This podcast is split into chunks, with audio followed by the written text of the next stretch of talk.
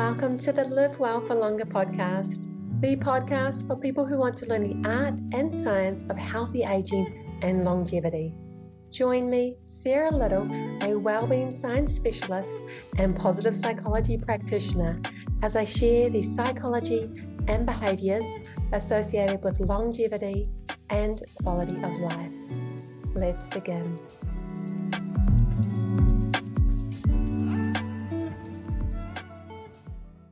Hello and welcome back to the podcast. I'm so pleased you're here.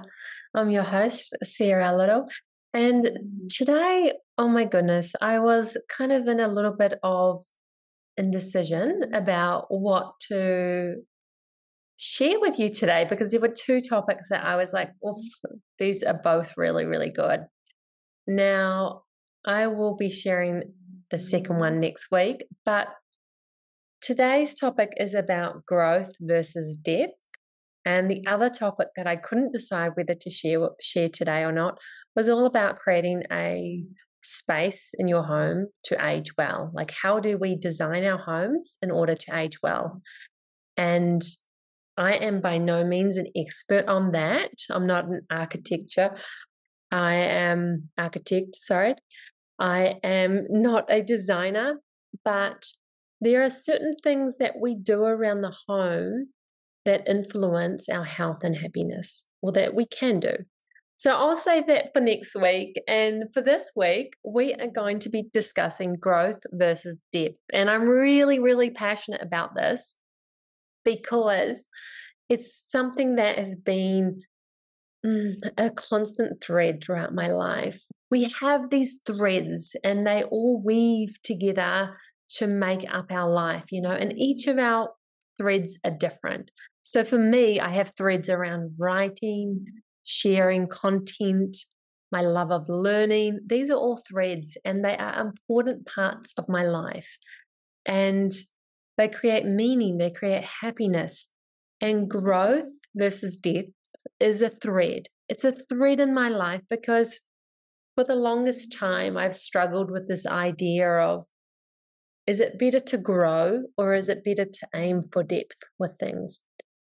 Now, I recently just took a little bit of a sabbatical from Instagram and Facebook and all of that jazz, all of the social media. I've just hopped offline and I'm just having a break because honestly, I think it's vital for our mental health to take social media breaks.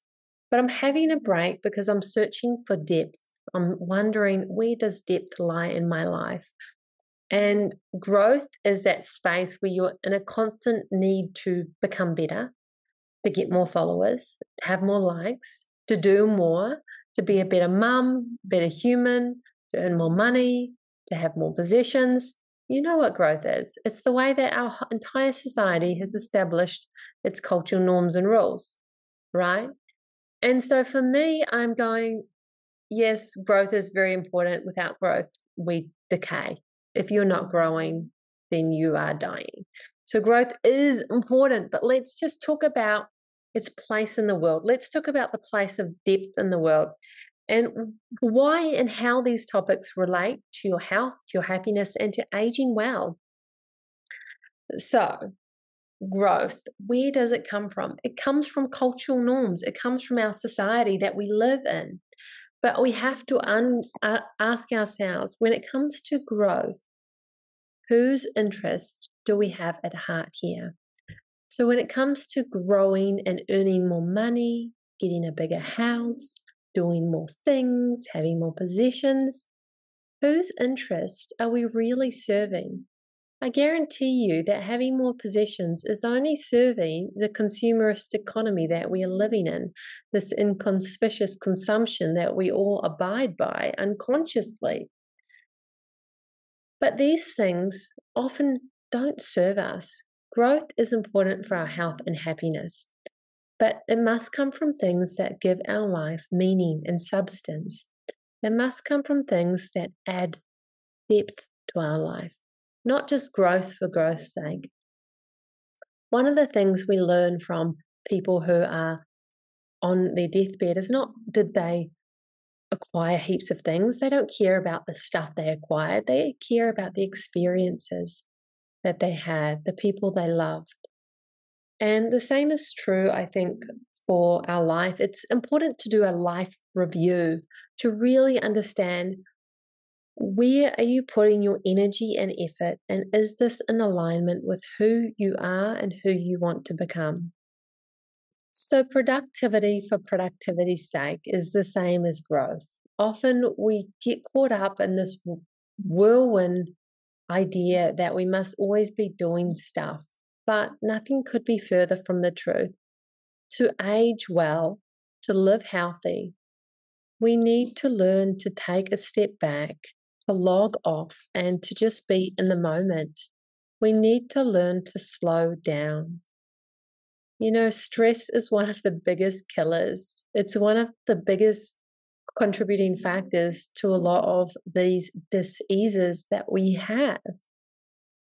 And part of that, part of the cause of stress is that we have this idea that we must always be doing stuff. I guarantee you that at the end of each day, you probably feel like you haven't done enough. But this is something that we need to learn to free ourselves from. So, as a high achiever, type A, highly driven woman with three, I guess, four now degrees behind me, plus, I am always on the lookout for how to do more in less time. But I have come to the realization over the years, and I'm still working at how to make it possible, that doing more is not the answer and achieving is not the answer. When I was sitting in the big auditorium about to go up and gain my law degree when I my one of my first degrees, I sat there and I had spent three years studying law and it was a turbulent time. Three years studying law, three years earning my way to pay for the law degree because I couldn't get a student loan. One child who was just recently born. And here I was getting my law degree. And I just thought, this is not happiness. This is not what I had worked toward so hard for. But we put these things on pedestals, we put the end result on pedestals. When in reality, I should have appreciated the journey more to get that law degree. And I sacrificed my health at the time. I sacrificed a lot of things. And if I could go back and do it again, I would do it differently. But I've learned now and I've moved into this phase in my life where I will, I am actively trying to gain depth. So, depth is things that give our life meaning give our life a sense of purpose. And they may make no sense. You might not even be good at the thing that you find depth in, but you find depth in it. And that is the most important thing.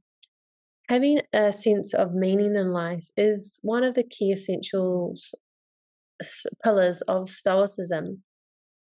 Having meaning is deeply embedded in Stoicism. And sharing that meaning or purpose with others is another uh, secondary pillar as well. So, how do we find depth in our life? Well, I'd like to ask you what gives your life meaning? What feels purposeful in your life? For me, it's feeling this sense of serenity throughout my day, not feeling stressed. I feel like I'm living a mean, deeply meaningful life when I can have space to breathe, have space to walk the dogs, or read a book, or whatever it might be. I feel a sense of meaning when I'm in connection with other people or in communities or doing activities where I get lost in the flow. And the flow state was has originated from Mihaly Csikszentmihalyi, and that is the flow state is that sense where you just lose yourself to the moment. And the things that we find deeply meaningful are the things where we lose ourselves in the moment. unlike productivity, unlike growth, depth is harder to measure. And I think this is one of the things that society kind of trips itself up on is that we've created this economy, this culture where we have to measure everything. So we're constantly measuring our steps, our time, we're micromanaging what we're doing, we're double multitasking to get more done. And in reality, we end up with less done, we end up less happy, we end up more stressed, more burdened, and more diseased. But depth is hard because we don't measure depth the same way. Depth comes from measuring it from our heart, not our head. And I invite you to go back and listen to the podcast episode Home Frequency. And that's where I talk about finding things that align with you, creating a life of alignment with your soul, with your heart. And the thing is, we can't measure depth, but we can feel it. We feel it. And I think this is one of the key things about creating a long and healthy life is that it's about feeling it. It's about feeling your life. So, there are three items that, three essential ingredients that I've found from the blue zones. And these all add up to depth. Okay. So, we've we've talked about meaning, but we're also going to add some emphasis on these ingredients because these ingredients help to create meaning. So, in the blue zones, they choose quality over quantity. They are more likely to grow their own garden and have their own fruits and vegetables than buy it from the supermarket because they are choosing quality over quantity. They're not wondering about how much time they have to invest in their gardens, but they are thinking about the joy of gardening and the joy of eating these delicious organic vegetables with their friends and families. So, quality is an essential ingredient for a deeply meaningful life. Priorities. We are finite human beings. We're not going to be around forever, but we act as if we we are. And so we have to learn to prioritize the things that really matter. And you can do this by tuning into your home frequency. You can do, do this by tuning into the things that really, really matter for you the deeply meaningful things, and then prioritizing those things. So, what are your priorities? I have a vision board. Well, it's, yeah, it's a vision board in front of me right now. And on it, there's a cello because I wanted to learn the cello. I haven't learned it yet. I haven't had the time, the space, the resources to invest in learning the cello. But I could say that is a reason why. But is it the truth? Really, if I wanted to learn the cello right now, I could. A lot of the time, we tell ourselves these stories about why we can't do things. But I deeply, deeply believe that we are resourceful. One of my favorite old time gurus is Earl Nightingale. He I remember him when I, I used to listen to CDs and I would have him as well as cassette tapes. I would have him plugged into my CD or my cassette tape and I would walk around Lake Tarawera listening to Earl Nightingale lead the field. Oh my goodness, you have to listen to him. He's now on Spotify. He's long since passed, but he would say, similar to, to this quote that it's not what happens to you, it's what you do about it. And in and in one of his stories, he shares about this couple who had moved to, I think they moved to California, and they were sitting in a diner, so retro, mm-hmm. and they were discussing about how no one would give them a job. And he said they wanted someone to give them something, in this case, a job, but no one had ever taught them to think for themselves. Think. And this is true for anything that you're in. think about Napoleon Hill's greatest book ever, Think and Grow Rich. To really create a life where we love, a life that we love, and to really define our priorities, we need to think. I don't believe you're stuck. I don't believe you don't know the way forward. You, these are stories you keep telling yourself. Just like how I tell myself the story of um, you know, I don't have the resources, the time to do the cello. Of course I do. I'm just telling myself these stories. And we have to learn to recognize these stories, to learn to recognize them so that we can break out of these this old way of thinking and take charge of our life and do the things that deeply matter to us. Now, the last item we kind of touched on, but the third ingredient that Blue Zone people, centenarians and near centenarians, embrace to live well, to age well, is they embrace this attitude of slowness. Slowness. How terrifying, right? How absolutely terrifying. But slowness, living a slow life is something that is so important for our happiness and our health. So that brings me to the end of today's podcast. And I apologize my tardiness. I didn't get around to doing it last week. I've been so busy with a lot of things, but here I am, and I am ho- hoping you enjoyed this episode. And I'm hoping I'm hoping to get back into the swing of things and to um, do a weekly episode. So thank you for showing up.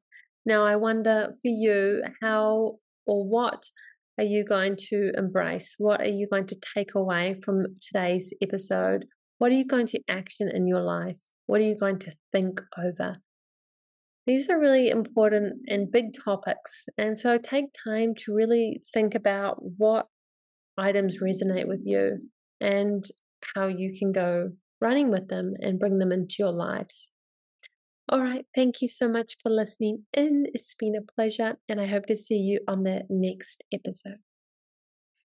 As we conclude this Live Well for Longer podcast episode, we sincerely appreciate your presence on this journey. Your support fuels our mission, so remember to subscribe and leave your thoughts.